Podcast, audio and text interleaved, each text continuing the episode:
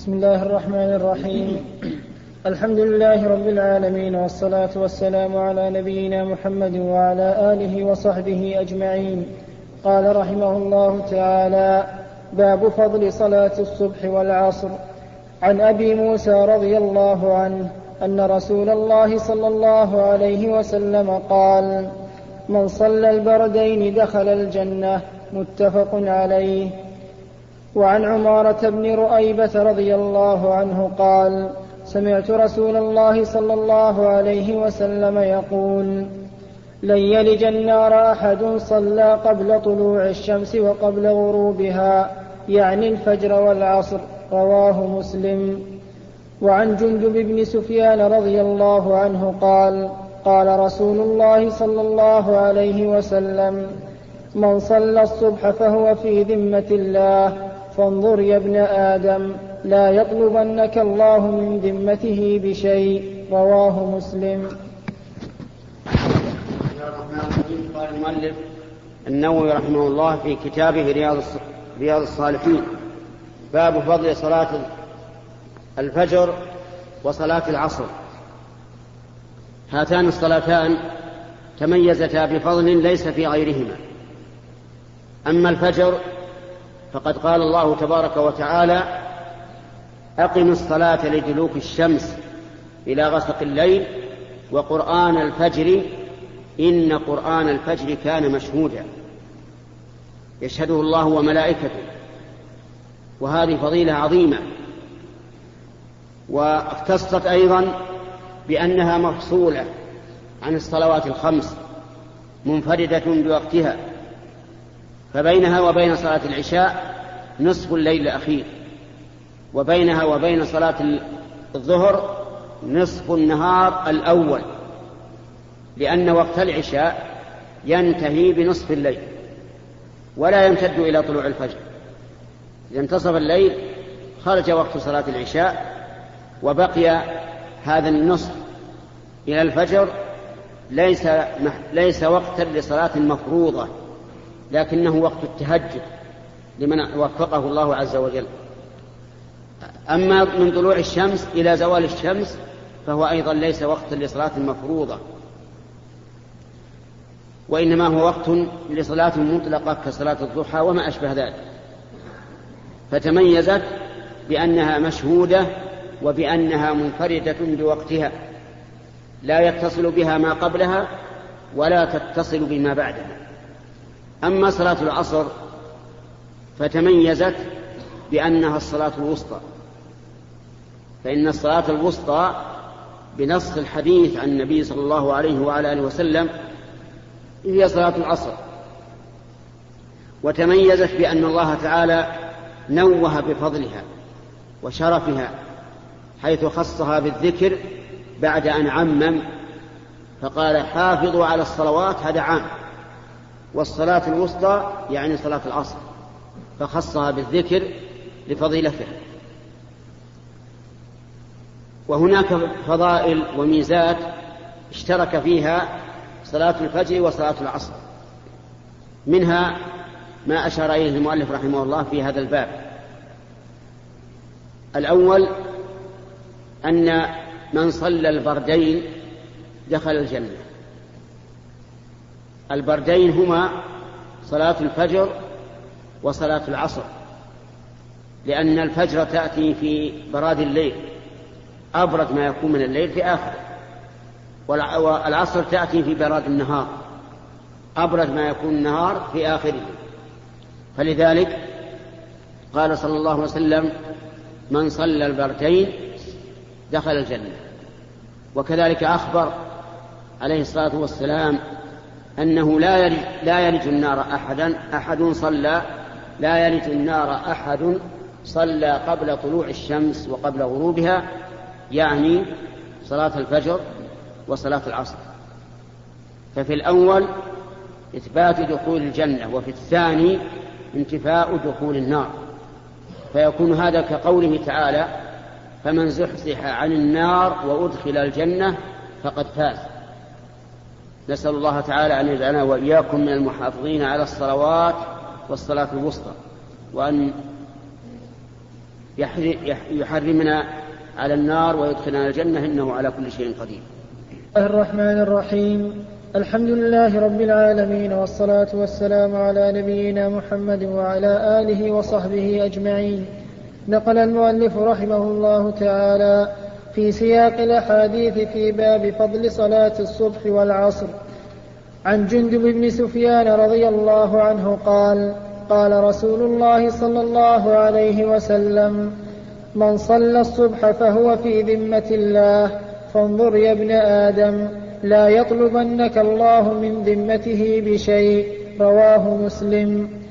وعن أبي هريرة رضي الله عنه قال قال رسول الله صلى الله عليه وسلم يتعاقبون فيكم ملائكة بالليل وملائكة بالنهار ويجتمعون في صلاة الصبح وصلاة العصر ثم يعرج الذين باتوا فيكم فيسألهم الله وهو أعلم بهم. كيف تركتم عبادي؟ فيقولون تركناهم وهم يصلون وأتيناهم وهم يصلون. متفق عليه. وعن جرير بن عبد الله البجلي رضي الله عنه قال كنا عند النبي صلى الله عليه وسلم فنظر إلى القمر ليلة البدر فقال إنكم سترون ربكم كما ترون هذا القمر لا تضامون في رؤيته فإن استطعتم أن لا تغلبوا على صلاة قبل طلوع الشمس وقبل غروبها فافعلوا متفق عليه وفي رواية فنظر إلى القمر ليلة أربع عشرة وعن بريدة رضي الله عنه قال قال رسول الله صلى الله عليه وسلم من ترك صلاة العصر فقد حبط عمله. رواه البخاري. الرحيم. هذه الأحاديث في بيان فضيلة صلاة الفجر وصلاة العصر. فمنها الحديث الأول أن النبي صلى الله عليه وسلم قال من صلى الفجر فهو في ذمة الله عز وجل. يعني في عهده وأمانه. فلا يطلبنكم الله من ذمته بشيء. يعني لا لا تغدروا ولا تعملوا عملا سيئا فيطالبكم الله تعالى بما عهد به إليكم. وهذا دليل على أن صلاة الفجر كالمفتاح لصلاة النهار بل لعمل النهار كله وأنها كالمعاهدة بين الله وبين العبد. في أن يقوم العبد بطاعة ربه عز وجل ممتثلا لأمره مجتنبا لنهيه. ومن فضائل ذلك من فضائل صلاة الفجر وصلاة العصر أن الله سبحانه وتعالى وكل بالعباد ملائكة معقبات يتعاقبون فينا يحفظوننا من أمر الله عز وجل يجتمعون في صلاة الفجر وفي صلاة العصر ثم يصعد الذين باتوا فينا إلى الله عز وجل فيسألهم وهو سبحانه وتعالى أعلم. كيف تركتم عبادي يسألهم ذلك إظهارا لشرف العباد وتنويها بفضلهم وليس خفاء على الله سبحانه وتعالى لأنه يعلم السر وأخفى. لكن لإظهار فضيلتهم يسألهم كيف تركتم عبادي؟ فيقول أتيناهم وهم يصلون. يعني وص... وص... وتركناهم وهم يصلون. لأنهم يأتون في أول الليل وفي أول النهار فيتعاقبون في صلاة الفجر وصلاة العصر. هؤلاء ينزلون وهؤلاء يصعدون. وقيض الله سبحانه وتعالى وقت نزولهم وصعودهم بهاتين الصلاتين لفضلهما لأن صلاة العصر هي الصلاة الوسطى وصلاة الفجر هي الصلاة المشهودة.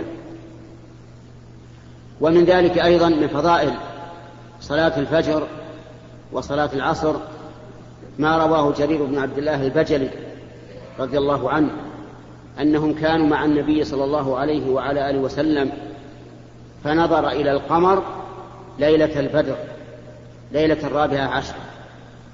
فقال فقال صلى الله عليه وعلى آله وسلم إنكم سترون ربكم كما ترون هذا القمر.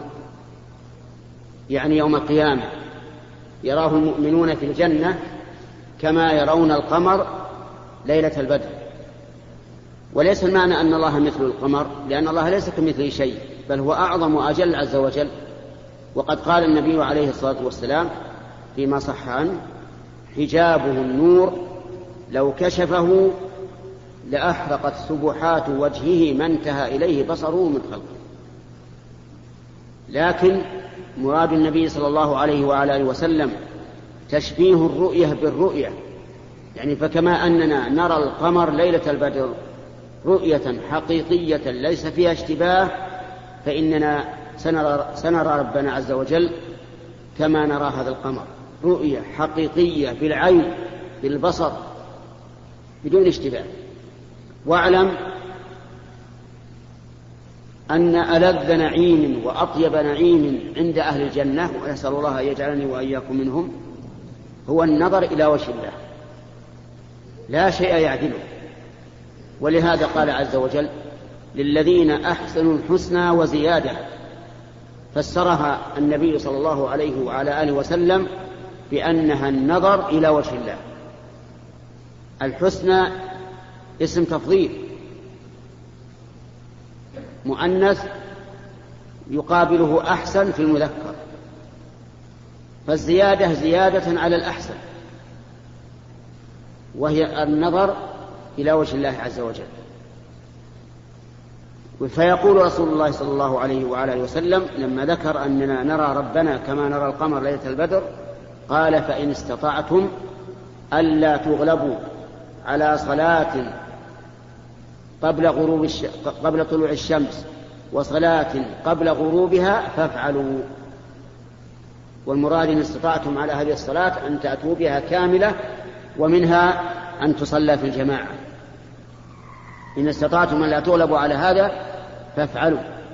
وفي هذا دليل على أن المحافظة على صلاة الفجر وصلاة العصر من أسباب النظر إلى وجه الله عز وجل. ويا لها من قيمة عظيمة. يا لها من ثمن ومثمن.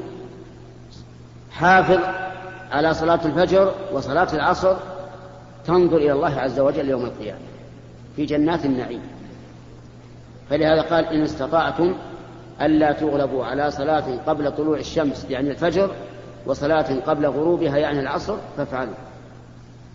ومن ذلك أيضا من من فضيلة صلاة العصر خاصة أن من تركها فقد حبط عمله لأنها عظيمة فإذا تركتها حبط عمله.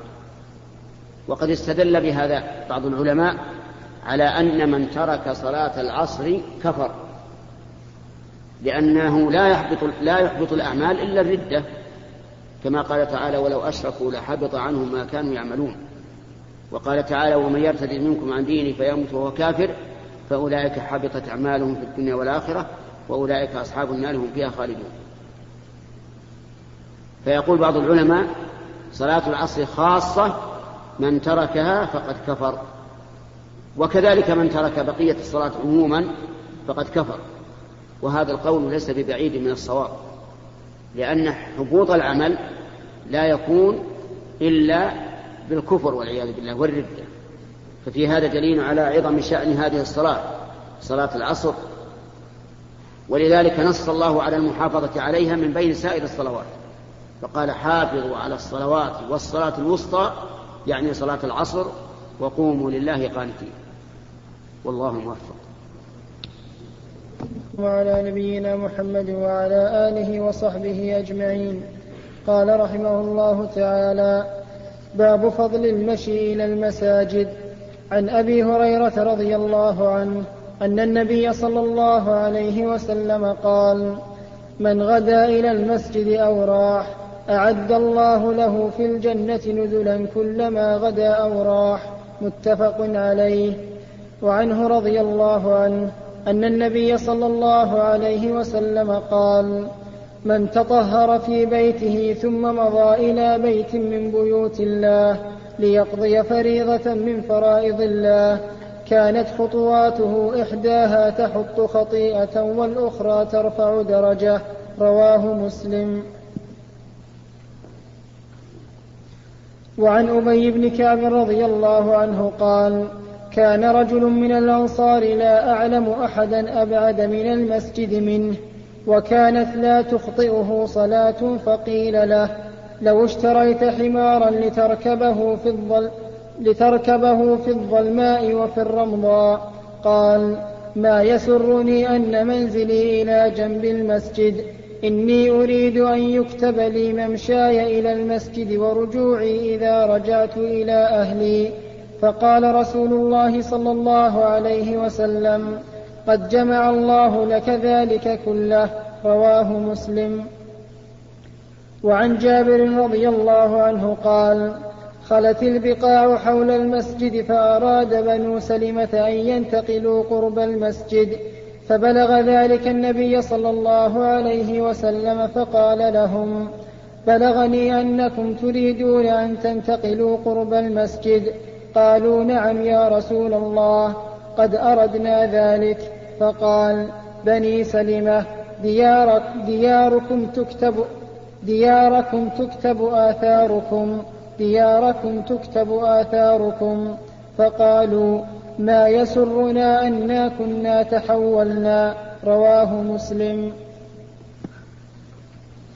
بسم الله الرحمن الرحيم. قال المؤلف رحمه الله تعالى في كتابه رياض الصالحين باب فضل المشي إلى المساجد. المشي إلى المساجد يعني للصلاة فيها. والمشي إلى المساجد يكون لأسباب متعددة يكون مثلا لحضور درس أو لأجل أن يقرأ فيها القرآن أو لإصلاح شيء فيها أو لغير ذلك. لكن من جاء إلى المساجد للصلاة فهذا هو المقصود في هذا الباب. ففي حديث أبي هريرة أن النبي صلى الله عليه وعلى آله وسلم قال من غدا إلى المسجد أو راح كتب الله له نزلا في الجنة كلما غدا أو راح. غدا يعني ذهب في الصباح راح ذهب في العشي بعد الزوال فإنه يكتب له نزل في الجنة كلما غدا أو راح.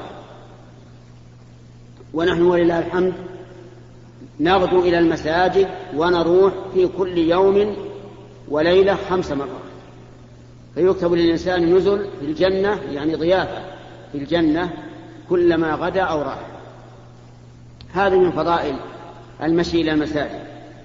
ومن فضائل ذلك أيضا أن الإنسان إذا تطهر في بيته وخرج من المسجد لا يخرجه إلا الصلاة ففي الحديث الذي ساقه المؤلف هنا أنه لم يخطو خطوة إلا رفع الله له بها درجة وفي الخطوة الثانية حط عنه بها خطيئة.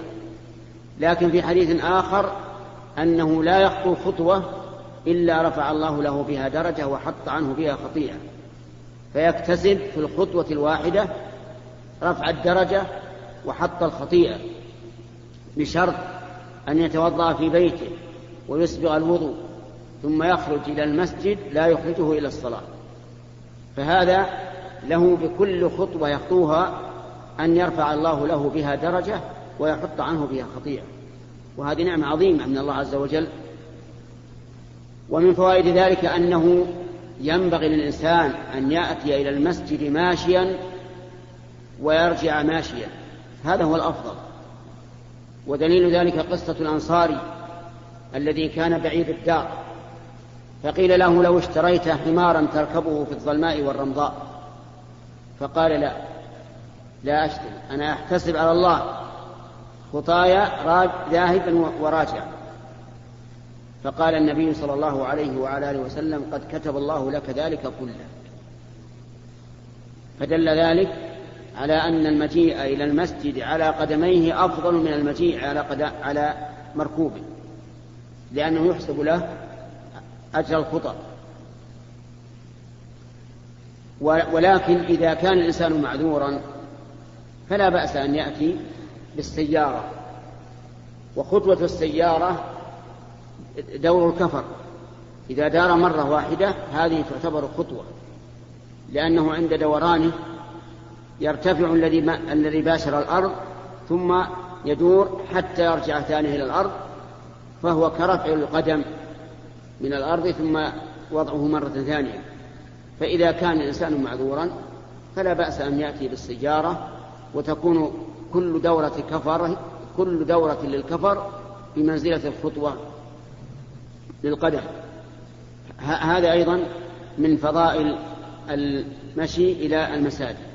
أن الله تعالى يكتب للإنسان الخطوات أن الله يكتب للإنسان الخطوات كلما ذهب وكلما رجع.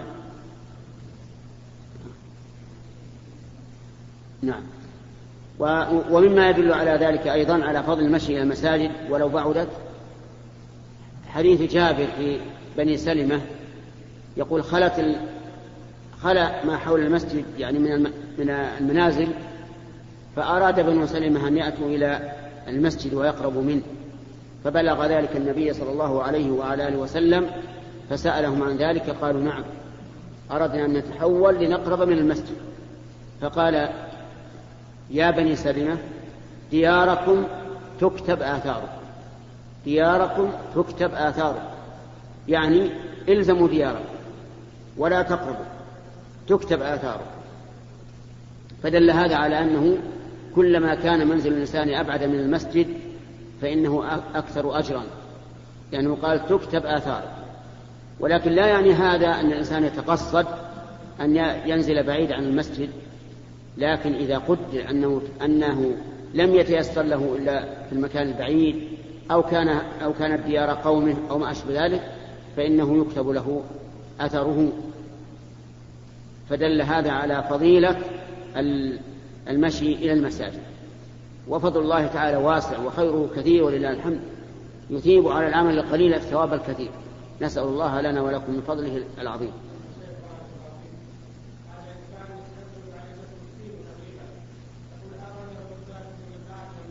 ها؟ اي نعم هل إيش؟ فهمت فهمت لكن أقول إيش؟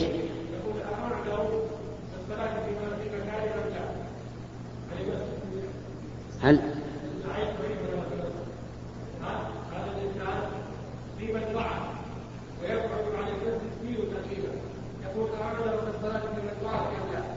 يعني من أن يتخلف عن الجماعة أنا معذور في إيش في, بيتي يعني؟ أي. أي نعم. إذا كان يسمع النداء فإنه يجب عليه الحضور. لكن هو النداء في الميكروفونات. الميكروفونات تذهب بعيدا لكن لو قدر أنه يؤذن بدون ميكروفون وهو يسمعه فلا بد أن يحضر. لقول النبي صلى الله عليه وسلم هل تسمع النداء؟ قال نعم. قال فأجب.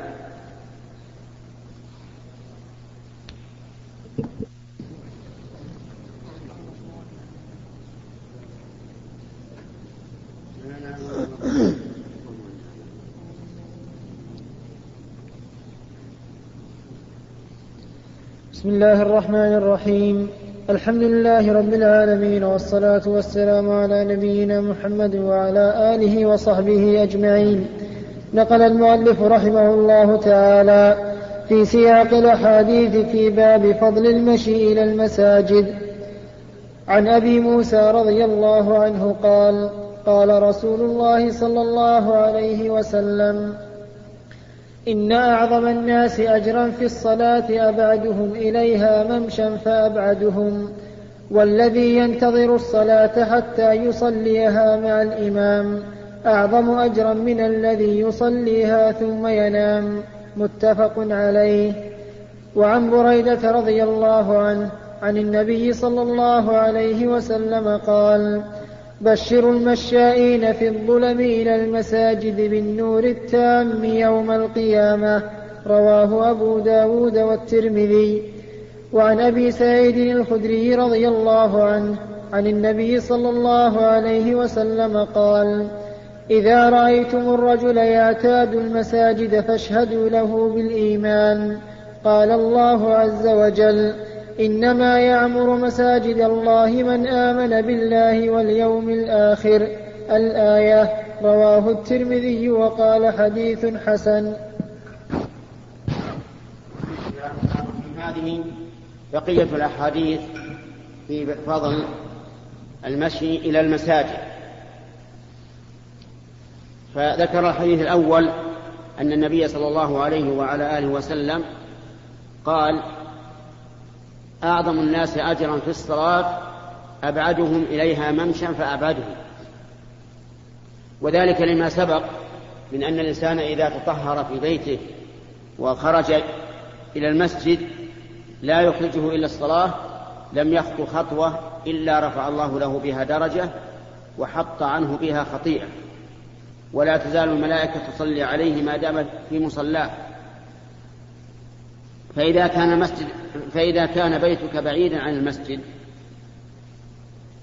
ولم يمنعك البعد من حضور الجماعة فإنك أعظم أجرا من القريب لأن القريب ليس له عذر. قريب يسهل عليه الوصول إلى المسجد والبعيد قد يكون له شيء من العذر. لبعده ومع ذلك يتجشم البعد ويحضر إلى المسجد ويصلي مع الجماعة. فكان هذا أفضل. ثم ذكر أن الذي ينتظر الصلاة حتى يصليها مع الإمام أفضل من الذي ينام من الذي يصلي ثم ينام. وهذا في صلاة العشاء. فإن المشروع في صلاة العشاء أن تؤخر إلى ثلث الليل لأن النبي صلى الله عليه وعلى آله وسلم صلى ذات يوم وقد مضى عامة الليل صلى العشاء وقال إنه لوقتها لولا أن أشق على أمتي. فهذا الذي صلى وحده ونعم لأنه يشق عليه أن ينتظر صلاة الجماعة لكونهم يؤخرونها. نقول إذا إذا انتظرت وصليت مع الجماعة فهو أفضل. وأما إذا كان الإمام يصلي على العادة فإنه لا يجوز للإنسان أن يصلي ثم ينام لأن صلاة الجماعة واجبة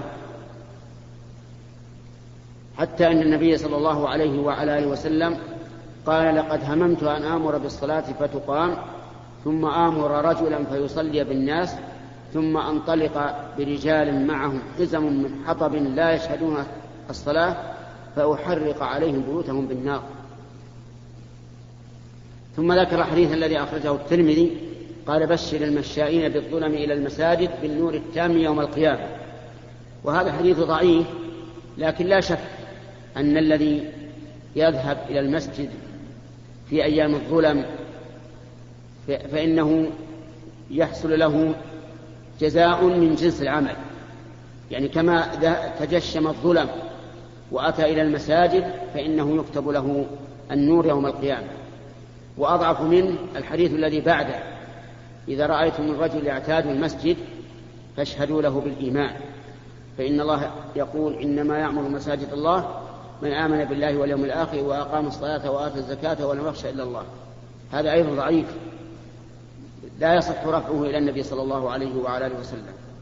لكنه يكفي في فضل المشي إلى المساجد ما سبق من الأحاديث الصحيحة الواضحة. نسأل الله أن يرزقنا وإياكم الإخلاص في العمل والموافقة لما يرضى لما يرضاه جل وعلا.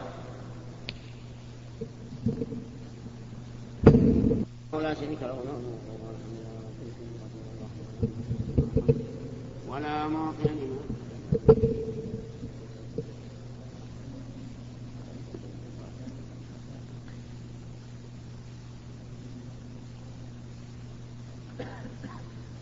بسم الله الرحمن الرحيم.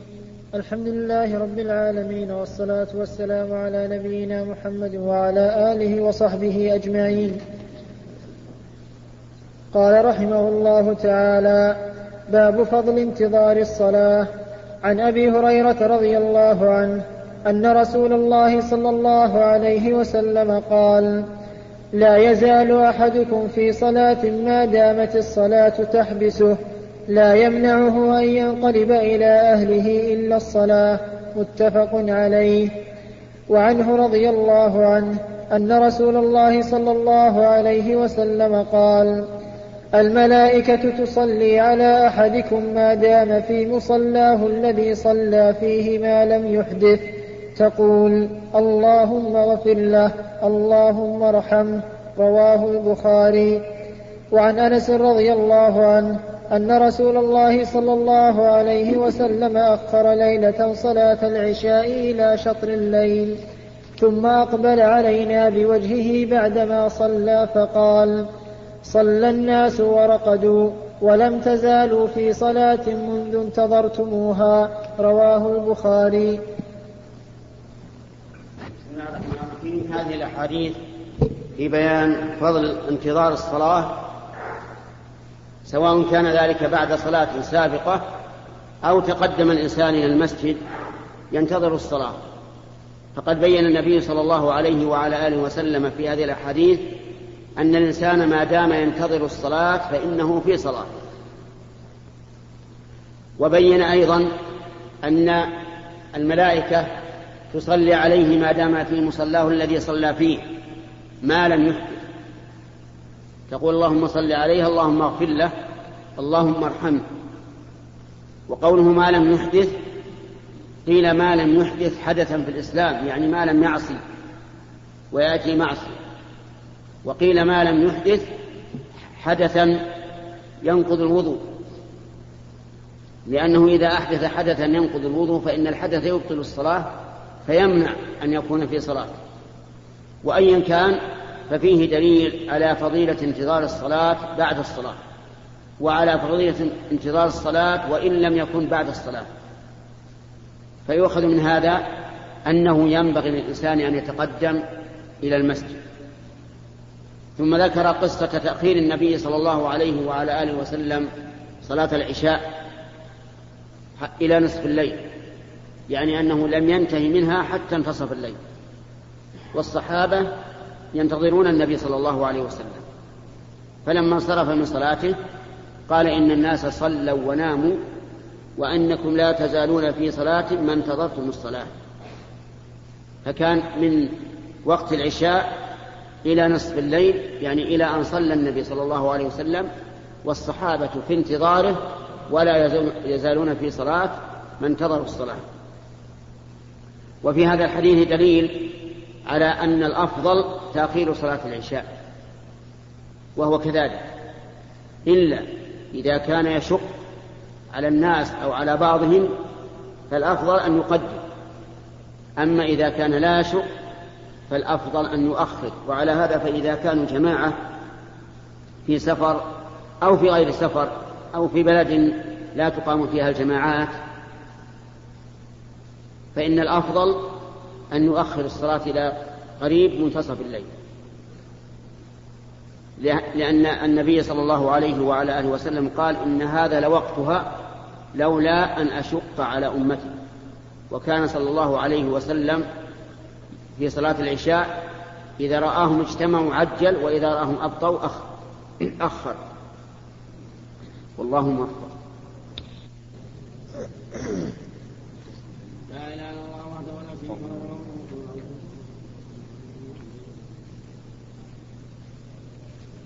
بسم الله الرحمن الرحيم. الحمد لله رب العالمين والصلاة والسلام على نبينا محمد وعلى آله وصحبه أجمعين. قال رحمه الله تعالى باب فضل صلاة الجماعة. عن ابن عمر رضي الله عنهما أن رسول الله صلى الله عليه وسلم قال صلاة الجماعة أفضل من صلاة الفذ بسبع وعشرين درجة. متفق عليه. وعن أبي هريرة رضي الله عنه قال قال رسول الله صلى الله عليه وسلم صلاة الرجل في جماعة صلاة الرجل في جماعة تضعف على صلاته في بيته وفي سوقه خمسا وعشرين ضعفا.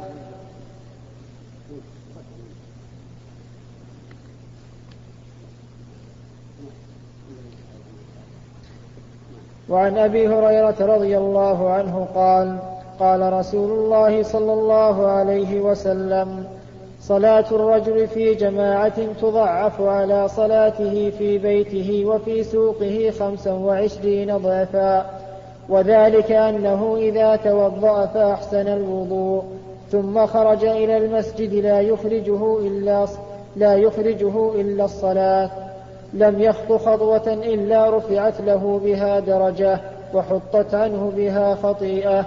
فإذا صلى لم تزل الملائكة تصلي عليه ما دام في مصلاه ما لم يحدث. تقول اللهم صل عليه اللهم ارحمه ولا يزال في صلاة ما انتظر الصلاة. متفق عليه. وهذا لفظ البخاري. باب فضل صلاة الجماعة. يريد بذلك رحمه الله بيان فضل الصلاة مع الجماعة. وقد اتفق العلماء على أن صلاة الجماعة من أفضل العبادات وأجل الطاعات. لكن اختلفوا هل هي سنة أو واجب أو شرط لصحة الصلاة على أقوال ثلاثة. القول الأول أنها سنة إن قام بها الإنسان أثيب على ذلك وإن تركها فلا إثم عليه.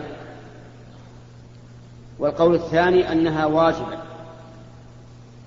يجب على الإنسان أن يصلي مع الجماعة فإن لم يفعل فهو آثم وصلاته صحيحة. والقول الثالث أن الجماعة شرط لصحة الصلاة وأنه إذا لم يصلي مع الجماعة فصلاته باطلة ولا تقبل منه. وهذا الأخير اختيار شيخ الإسلام ابن تيمية رحمه الله.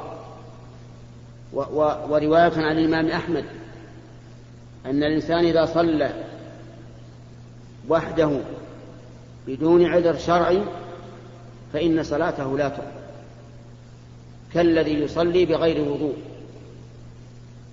وعللوا ذلك بأن صلاة الجماعة واجبة والقاعدة أن ما ترك أن من ترك واجبا في الصلاة بطل الصلاة. لكن القول الراجح أنها واجبة يأثم الإنسان بتركها ولكنه إذا صلى وحده قبلت صلاته. فليست, فليست شرطا لصحة الصلاة. ويدل لهذا حديث عبد الله بن عمر رضي الله عنهما أن النبي صلى الله عليه وعلى آله وسلم قال صلاة الجماعة أفضل من صلاة الفذ بسبع وعشرين درجة. ووجه الدلالة أنه لو كانت صلاة المنفرد لا ثواب فيها ما صحت المفاضلة. ولكن يأثم الإنسان الذي لا يصلي مع الجماعة.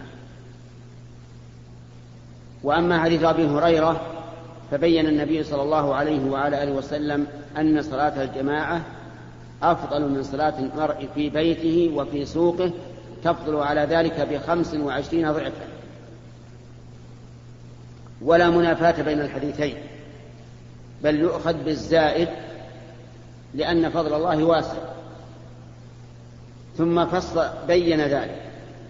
قال وذلك أنه إذا توضأ في بيته فأسبغ الوضوء يعني أتمه. ثم خرج من بيته إلى المسجد لا يخرجه إلا الصلاة لم يخط خطوة إلا رفعت له بها درجة وحطت عنه بها خطيئة. الخطوة الواحدة فيها فائدتان. الأولى أنه يرفع له بها درجة والثانية أنه يحط عنه بها خطيئة. فإذا صلى يعني دخل المسجد وصلى لم تزل الملائكة تصلي عليه ما دام في مصلاه تقول اللهم اغفر له اللهم ارحمه.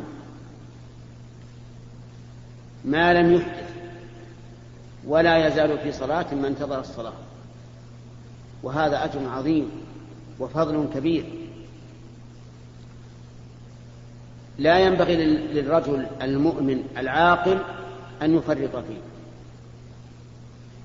لو أنه قيل لك إن سلعتك إذا بعتها في بلدك بعتها بمئة وإذا بعتها في, بلد آخر تناله تناله بالسفر إليه تبيعها بمئة وعشرة. لسافرت إلى ذلك. من أجل عشرة في المئة. ولم يشق عليك السفر. وكثير من الناس والعياذ بالله حرموا الخير تجدهم قريبين من المسجد يتركون هذا الفضل العظيم وهذا المكسب العظيم. الواحد سبع وعشرين. يعني أضعاف. أضعاف. ومع ذلك لا لا يذهب إلى المسجد. نسأل الله العافية. وربح الدنيا مع قلته يسعى إليه ويهتم به مع أنه زائل. فإن كل ما في الدنيا من نعيم فإما زائل عنك وإما أنت زائل عنه ولا بد ما فيه إقامة دائمة. النعيم في الدنيا إما أن يزول أو تزول عنه ونعيم الآخرة باقي ومع ذلك يوجد بعض الناس يفرط فيه ولا يهتم ولا يهتم به وفضل الله تعالى يؤتيه من يشاء. نسأل الله أن يعيننا وإياكم على ذكره وشكره وحسن عبادته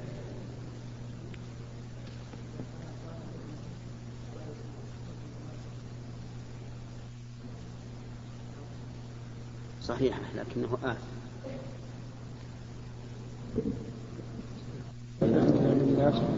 اللهم لا مانع لما أعطيت ولا معطى ما منعت.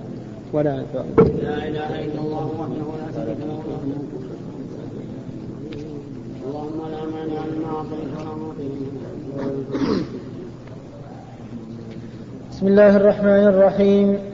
الحمد لله رب العالمين والصلاة والسلام على نبينا محمد وعلى آله وصحبه أجمعين. نقل المؤلف رحمه الله تعالى في سياق الأحاديث في باب فضل صلاة الجماعة. عن أبي هريرة رضي الله عنه قال أتى النبي صلى الله عليه وسلم رجل أعمى فقال يا رسول الله ليس لي قائد يقودني إلى المسجد. فسأل رسول الله صلى الله عليه وسلم أن يرخص له فيصلي في بيته فرخص له فلما ولى دعاه فقال له هل تسمع النداء بالصلاة؟ قال نعم. قال فأجب. رواه مسلم. وعن عبد الله بن أم مكتوم المؤذن رضي الله عنه أنه قال يا رسول الله إن المدينة كثيرة الهوام والسباع فقال رسول الله صلى الله عليه وسلم تسمع حي على الصلاة حي على الفلاح فحي هلا. رواه أبو داود بإسناد حسن. وعن أبي هريرة رضي الله عنه أن رسول الله صلى الله عليه وسلم قال والذي نفسي بيده لقد هممت أن آمر بحطب فيحتطب ثم آمر بالصلاة فيؤذن لها. ثم آمر رجلا فيؤم الناس ثم أخالف إلى رجال فأحرق عليهم بيوتهم. متفق عليه. هذه الأحاديث الثلاثة في بيان وجوب صلاة الجماعة وأن تكون في المسجد. فمنها حديث أبي هريرة الأخير أن النبي صلى الله عليه وعلى آله وسلم أقسم وهو الصادق البار بدون قسم. صلوات الله وسلامه عليه. أقسم أنه هم أن يأمر بالصلاة فتقام. ثم أمر رج... يأمر رجلا فيصلي بالناس. ثم ينطلق بحزم من حطب إلى قوم لا يشهدون الصلاة فيحرق عليهم بيوتهم بالنار. وهذا يدل على وجوب صلاة الجماعة. لأن النبي صلى الله عليه وعلى آله وسلم لا يهم هذا الهم إلا لترك أمر واجب ولا يخبر الناس بذلك إلا ليحذرهم من تركه ومخالفته وإلا لم يكن هناك فائدة. وكونه عليه الصلاة والسلام هم أن يعاقبهم هذه العقوبة دليل على تأكد الجماعة وأنها أمر مهم وقد روي بسند ضعيف أنه قال لولا ما فيها من النساء والذرية لكن هذا ضعيف ولكن يكفي أن يكون هم بذلك وأخبر الأمة به. ثم من الذي تجب عليه الجماعة؟ هو الذي يستطيع أن يصل إليها وهو يسمع النداء. يعني الذي يسمع النداء ويستطيع أن يحضر هو الذي تجب عليه الجماعة. ولهذا استفتى النبي صلى الله عليه وسلم رجل قال يا رسول الله إنني رجل أعمى وليس لي قائد يقودني إلى المسجد يريد أن يرخص له النبي عليه الصلاة والسلام فرخص له فلما أدبر ناداه قال هل تسمع النداء قال نعم قال فأجب فدل ذلك على وجوب صلاة الجماعة على الأعمى وأن العمى ليس عذرا في ترك الجماعة. ودل ذلك أيضا على أنها تجب في المسجد وأنه ليس المقصود أن الجماعة فقط بل المقصود الجماعة وأن تكون في المسجد.